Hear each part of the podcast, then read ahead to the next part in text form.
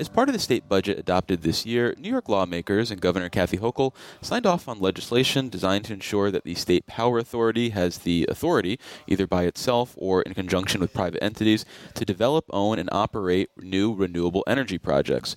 The measure is supposed to help policymakers achieve the goals of the 2019 Climate Leadership and Community Protection Act, which called for 70% of the state's electricity coming from renewable energy sources by 2030, as well as creating a zero emissions statewide electrical system system by 2040. For more on the issue, we're joined by Assemblymember Robert Carroll, a Brooklyn Democrat who has championed the issue in the Assembly. Welcome to the Capitol Press Room, Assembly Member. Thanks for having me, Dave. So it seems like every few months I get a press release from NYSERDA or another state entity about a, a solicitation for new offshore wind or siting approval for new upstate solar, all developed by private companies. So why is it important for the state to get more heavily in the business of developing and operating its own renewable energy projects? This is a great question. So, the reason why we think it's important for the New York Power Authority, which already is the largest producer of public power in the nation is because we believe that it will not only help kickstart the production of new renewable energy throughout the state, not just the mega projects that you hear NYSERDA putting out press releases, which of course are that offshore wind farms off of Long Island, but make sure that we're getting wind and solar farms throughout the state, building interconnectivity so that both public and privately owned renewable energy generation is getting to the places that it needs to get to, which is a very big problem in New York, and really creating a better, more competitive marketplace for for energy production in New York. And NYPA is with the Inflation Reduction Act passed federally. You know, NYPA is poised to get federal dollars, poised to go to the bond markets, to really act in the best interest of New Yorkers, right? They're not acting on behalf of shareholders. They're not acting on behalf of anyone but the state of New York and the people of New York to help us meet our renewable energy goals, which I think are really important. And so I think this is, this is going to be a really good mix to what we already have. Well, what is it then about the language that was included in the state budget that will ensure that NYPA gets into the business of developing and operating and owning more renewable energy projects? Sure. So there'll be a biannual review. So every two years, there'll be a strategic plan made between NYPA and NYSERDA, and they will decide if we're meeting the goals of the CLCPA, which was one of the broadest climate pieces of legislation in the world, you know, to reduce New York's reliance on fossil fuels. They will look to see if we're meeting our goals and then they will charge NYPA to act. And I think it's going to act in two ways. One, it's going to actually go out and build renewable energy generation, so wind farms, solar farms. It could also partner with private actors as long as it owns at least 51% of the project. And it can also build substations for interconnectivity, which is making sure that we have both the power and the actual physical substations to get the power to where it needs to go. Do you feel like NYPA has the capacity right now, based on its existing staffing levels and resources, to take on this mission, or does it need additional resources? NYPA currently is not in the business of building renewable energy generation. They're going to get up to speed quite quickly. And I think that they're going to do that through partnerships, as well as now NYPA goes from this kind of moribund state agency that folks don't want to work at, that folks are uninterested at working at, to one of the most important energy jobs in the nation. So I think that if I were the governor, I would be putting out a nationwide search for some of the top talent to help build out NYPA's infrastructure and really make this a wonderful state agency.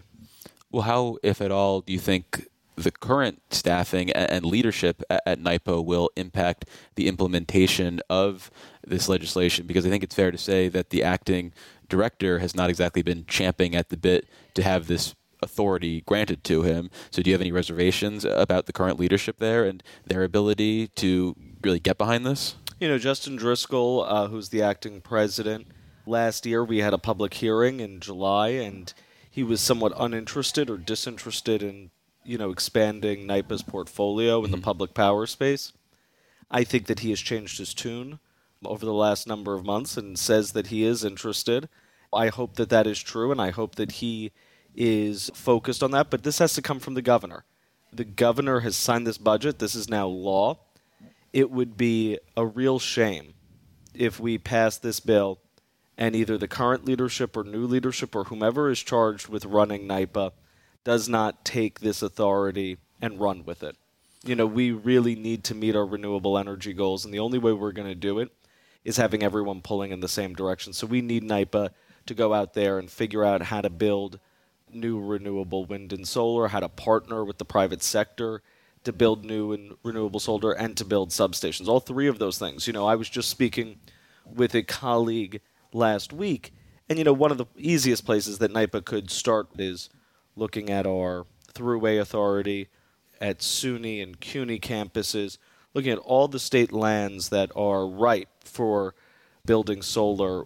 And then, of course, there's tons and tons of siting issues and projects throughout the state that I think NYPA would be a prime target for.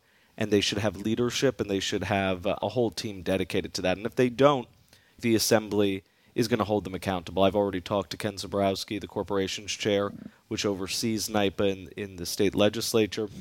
I'm ready to have a hearing this fall to say what's going on. You've now given this authority. What is your plan? You mentioned that process of assessing the state's compliance with the CLCPA to determine what, if anything, the New York Power Authority should be doing in this space. But putting aside those potential reviews, which might mandate action, what would you like to see as a result of this authority? Is there a certain amount of power that you think the New York Power Authority could be generating through uh, new projects? Have you got a threshold in mind already in terms of their capacity? I don't. I don't think that's the way these projects are built. I think that You don't want to preordain things? No, I don't want to preordain things, David. But what I can tell you is that if the leadership of NYPA is serious about building public power and looking at the kind of federal grants we can get through the IRA, there is no reason in five years' time that NYPA is not building on its own multiple renewable energy projects and building multiple substations.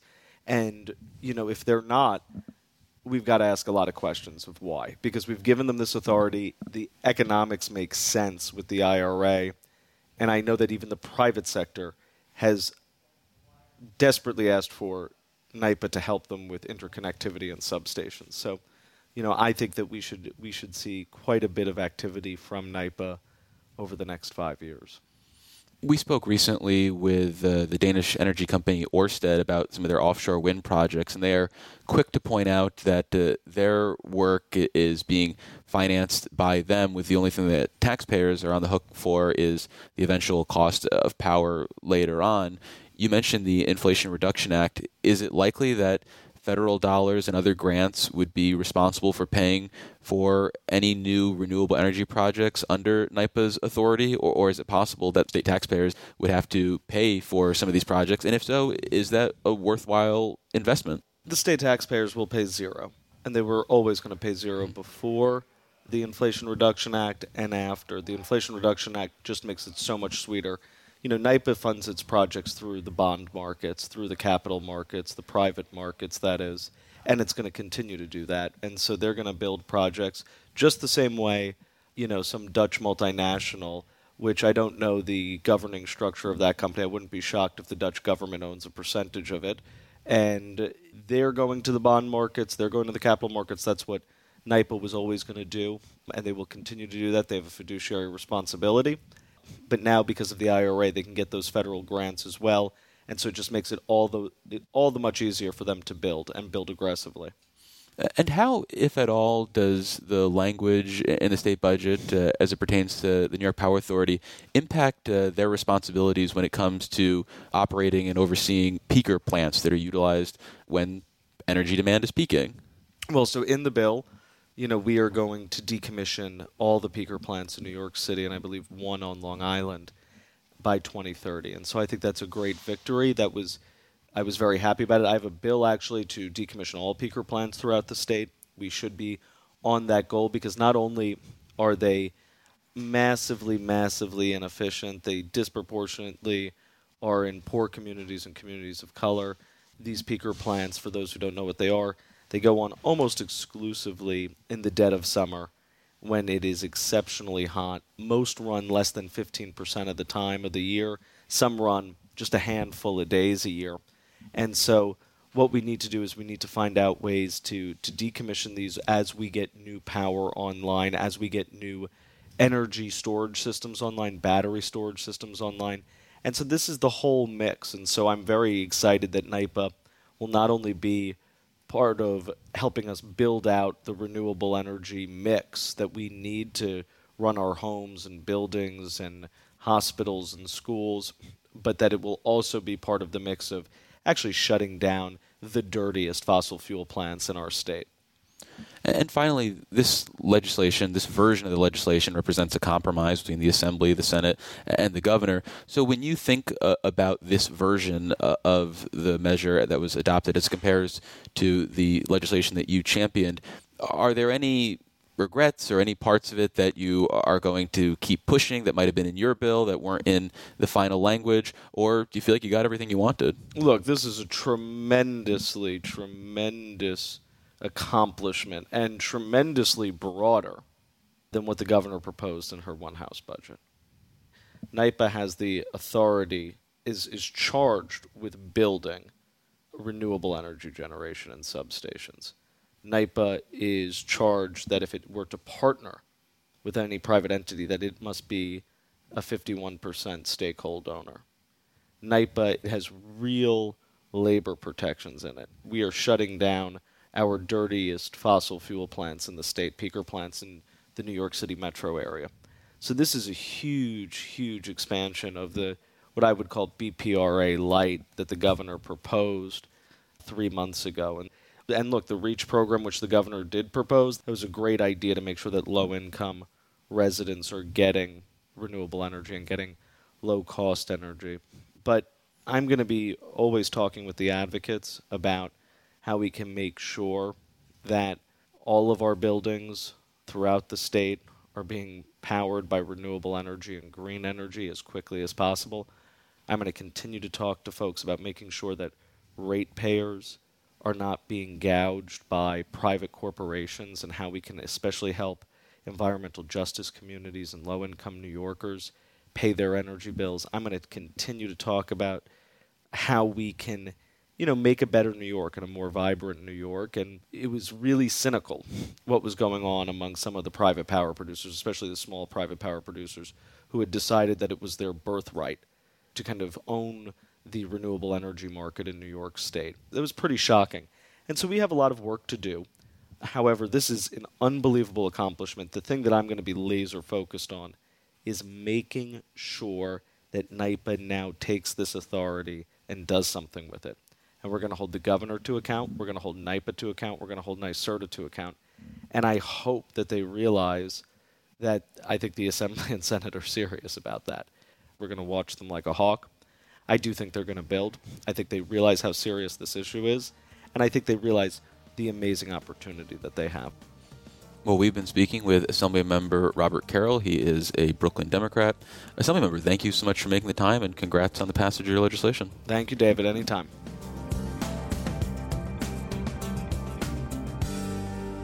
Support for the Capitol Press Room provided by the independent power producers of New York. IPPNY's annual Clean Energy Spring Conference and Showcase is set for May 9th and 10th at the Albany Capitol Center. More information at ippny.org.